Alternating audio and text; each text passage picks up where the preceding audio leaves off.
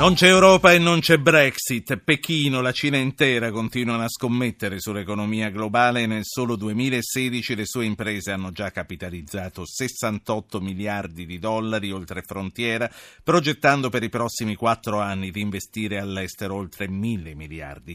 Io saluto Francesca Spigarelli, che è direttore del China Center, che a Macerata questa settimana e per 3 giorni da oggi a giovedì presiederà il China Goes Global, la più importante conferenza internazionale dedicata ai rapporti tra Cina e il resto del mondo, e che quest'anno, tra l'altro, eccezionalmente si svolge in Italia. Buonasera Spigarelli. Buonasera a tutti. In Italia perché?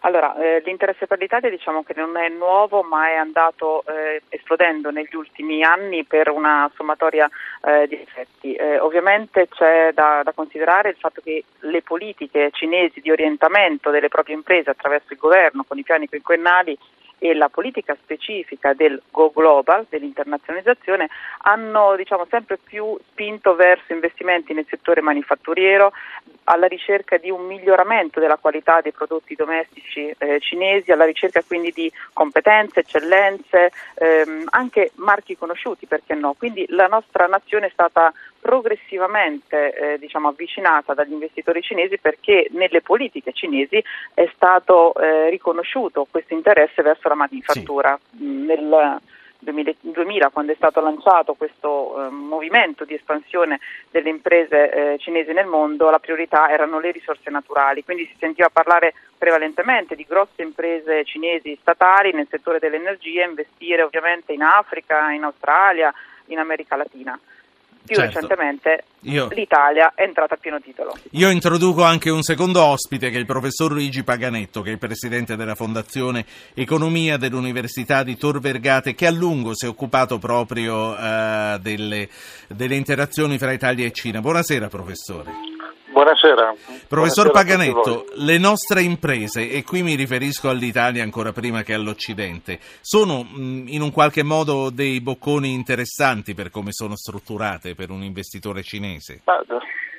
Dipende molto dai settori, perché è chiaro che l'economia cinese ha subito un cambiamento importante, che è quello di guardare non solo al basso costo dei prodotti per fare concorrenza, ma di avere una qualità dei prodotti che consenta di questa concorrenza farla anche verso le imprese europee. E questo soprattutto perché abbiamo un'economia cinese che è vero che ha corso tantissimo, al 10%, ma adesso va molto più lentamente, e quindi l'espansione dei mercati che le imprese cinesi cercano è un'espansione che indubbiamente può realizzare questo obiettivo. Credo che ci sia da tenere presente che poi le imprese, oltre a guardare l'espansione dei mercati, guardano la capacità di assicurarsi fette di qualità che oggi non hanno, e certamente l'Italia da questo punto di vista presenta delle opportunità. Certo. Tant'è vero che abbiamo visto delle acquisizioni importanti sia nelle grandi imprese che nelle piccole e medie imprese. Intanto vorrei che gli ascoltatori portassero anche loro delle esperienze, ancora prima che delle domande, perché lavorano in imprese che magari sono state acquisite da qualche società cinese, perché comunque vogliamo sentire la loro opinione. Quindi 335-699-2949. Voi mandate un messaggio, nel messaggio scrivete solo il vostro nome e noi vi richiamiamo. Dottoressa Spigarelli, quali sono le più importanti acquisizioni cinesi che sono state fatte in Italia, e soprattutto come stanno andando queste aziende che sono sotto controllo cinese già da qualche tempo? Sì, sicuramente la più eclatante, che ha fatto scalpore a livello europeo e mondiale, è stata l'acquisizione di Pirelli da parte di Camp China, ma dietro questa grossa acquisizione in realtà nel 2014 ci sono stati tanti investimenti in aziende delle utilities, nel caso dei settori principali, dell'elettricità alla meccanica, ma anche ad altri settori in cui sono intervenuti gli investitori cinesi, e ci sono tanti esempi che si possono citare. Io, ripercorrendo un po' questi 3 giorni che faremo a Macerata, vorrei ad esempio citare un caso locale la conceria del cliente che nel 2014 è stata acquisita da un grosso gruppo industriale cinese, Jihua, che ha in qualche modo salvato questa azienda da una situazione assolutamente critica e l'ha rilanciata fortissimamente attraverso addirittura una formula del tutto straordinaria che racconteremo in questi giorni. I dipendenti in cooperativa si sono uniti e sono diventati co-soci in qualche modo con l'investitore cinese e hanno rilanciato il Made in Italy, perché il settore è quello della conceria, quindi settore moda, in qualche modo tessile, eccellenza italiana. Si è salvata e si è potenziata. Io faccio parlare un'ascoltatrice e ricordo a chi ci sta seguendo che il numero è il 335-699-2949. Sandra, Trieste, buonasera. Sì, buonasera, mi dispiace non sentirla più dal prossimo autunno. Ah, avevo voglia di cambiare vita, Sandra. Me lo permetta, va bene. Mi piace anche il collega che arriva. Volevo dirle, io è dagli anni 70 che giro nel Veneto per vari motivi, in vacanza con mia zia, con quel che c'erano tantissime persone che lavoravano in casa, lavoravano per le grosse industrie, da Benetton a Del Vecchio, persone che lavoravano la pelle, quindi diciamo da provincia Vicenza, Verona, biciclette. Questo è sparito, io l'ho visto sparire un giorno dopo l'altro. Questi anche erano persone che vendevano quello che facevano senza la marca, ovviamente, avevano un outlet e stavano nel suo garage, avevano un capannone vicino a casa. Sì. Adesso spero che con questo sistema si rilanci, perché in effetti il Veneto, da quando io l'ho conosciuto negli anni 70, certo, e tutta la fattività che aveva queste persone che partivano da contadini e poi facevano questa piccola imprenditoria per lavorare per i nostri, che hanno esternalizzato tutto, a sto punto è diventato veramente una disperazione. Io sono arrivata 10 anni fa, ho detto oddio. Ho capito, Sandra. Non è più il Veneto. Grazie, grazie per questa testimonianza e grazie anche per la dichiarazione d'affetto. 335-699-2949. Professor Paganetto, chi si è mangiato questa economia dei pronto moda che è stata tanto fiorente qualche decennio fa in Veneto, in Emilia, eccetera? Ma diciamo che il cambiamento non è dovuto soltanto o esclusivamente alle imprese cinesi, perché questo è un cambiamento che da tempo si è verificato non solo nel Veneto ma in tutto il comparto industriale delle piccole e medie imprese italiane, perché sempre più finisce per vincere la produzione su media scala, che è la raccolta di produzione di tante piccole imprese che producono un prodotto che è in parte omogeneo e in parte differenziato. Ora, il problema che credo bisogna mettere al centro dell'attenzione è che l'investimento cinese è un investimento molto differenziato, cioè dire va alle grandi, va alle piccole, medie, va a tecnologie consolidate come a tecnologie innovative, come nel caso della Pirelli, dove chiaramente si è presa un'impresa leader del settore e si è acquisita una tecnologia che diventa potenzialmente vincente sui mercati internazionali. Cioè la Cina vuole partecipare alla competizione globale e per farlo acquisisce sia, come nel caso della Pirelli, un'intera impresa leader già del mondo nei cavi e nei pneumatici, ma anche quote minori di grandi imprese o di medie imprese. Una cosa interessante è di prendere atto del fatto che, per esempio, i cinesi hanno acquisito il 2% di Enel, di Eni, che è esattamente la soglia che va dichiarata, quindi non la vogliono nascondere, ma vogliono partecipare a questa rete internazionale che poi è importante, visto che ci saranno gli accordi commerciali che vanno avanti. Mi faccia mettere in pista Marina di Bologna, perché qui devo gestire anche un po' il tempo. Marina, buonasera. Buonasera a tutti e a tutte.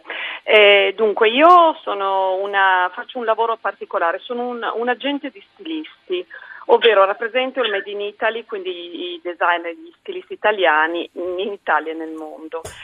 Vado in Cina dal 2006 e quello che ho notato è che noi come l'Italia non fa sistema, cioè il sistema moda non esiste, esiste solo a parole, mentre invece mi sono scontrata sul mercato cinese con il sistema Germania, il sistema Francia soprattutto, e quindi non vogliamo paragonare il Made in Italy al Made in Germany, ma gli stilisti tedeschi sono oggettivamente più presenti sul mercato stavo dicendo cinese, perché non dobbiamo volerli paragonare. Marina, grazie. Perché i loro governi li sostengono, fanno sistema, abbiamo capito. Io la devo salutare perché voglio far parlare un altro ascoltatore e i nostri ospiti. Fra 5 minuti ce ne andiamo tutti. Fabio, Roma, buonasera. Buonasera. Buonasera e complimenti alla trasmissione. Fatemi salutare il preside Paganetto che fu relatore di tesi della mia tesi di laurea. Amministriamo bene il tempo che abbiamo. Dica quello che... Sì. Guardi, io sono top manager in un'azienda italiana che fu controllata da una francese, poi da una statunitense e adesso il padrone è cinese. Posso dire che avendo attraversato 4 incorporazioni, i cinesi sono quelli che più degli altri hanno saputo generare sinergie tra il know-how, le conoscenze dei vari gruppi incorporati e tirare fuori il meglio rispetto a quanto hanno saputo fare altri. Lei è testimone diretto, insomma, che non sono una sciagura, anzi che ci stanno a fare. Fabio, io sono mortificato, ma se non saluto lei non ho più tempo per fare parlare gli altri 2 ospiti. Grazie per questa testimonianza. Spigarelli ha sentito, tutto sommato, anche il nostro top manager dice è una cosa che funziona l'ingresso della Cina sui nostri mercati. Per quanto riguarda le altre 2 testimonianze delle 2 signore, Marina e Sandra, che parlano di questo mondo che scompare, di questa Italia che non sa fare sistema. Lei come la vede dal suo osservatorio? Allora, sicuramente bisogna considerare che gli altri paesi hanno grandissima capacità di fuoco e la presenza in Cina, anche visivamente, se guardiamo la presenza su quei luoghi, su quel paese, delle istituzioni tedesche ad esempio o di altre nazioni europee, notiamo una differenza, ma questo fa parte un po' dei problemi cronici del nostro paese e l'incapacità di mettersi insieme ed agire in modo comune. L'altra ascoltatrice, quello che sottolineava è la scomparsa della manifattura dei terzisti. In qualche modo volevo sottolineare come l'operare degli imprenditori individuali cinesi sia fenomeno da tenere assolutamente staccato e separato da queste grosse multinazionali cinesi che vengono in Italia ad investire con motivazioni molto particolari che ricondurrei all'ultima testimonianza dell'ascoltatore.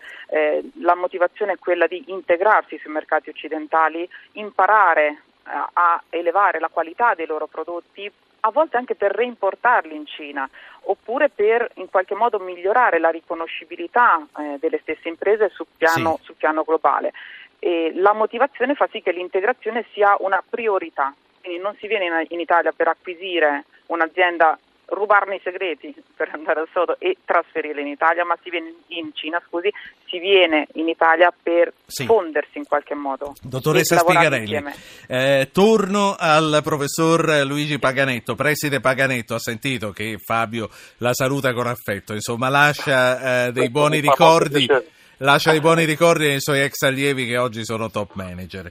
Io le volevo chiedere un'ultima cosa, anche perché 2 minuti sono quelli che ci restano. Con il trattato commerciale transatlantico, il TTIP, che rischia ora di naufragare, quale tipo di vantaggio potrà trarre la Cina?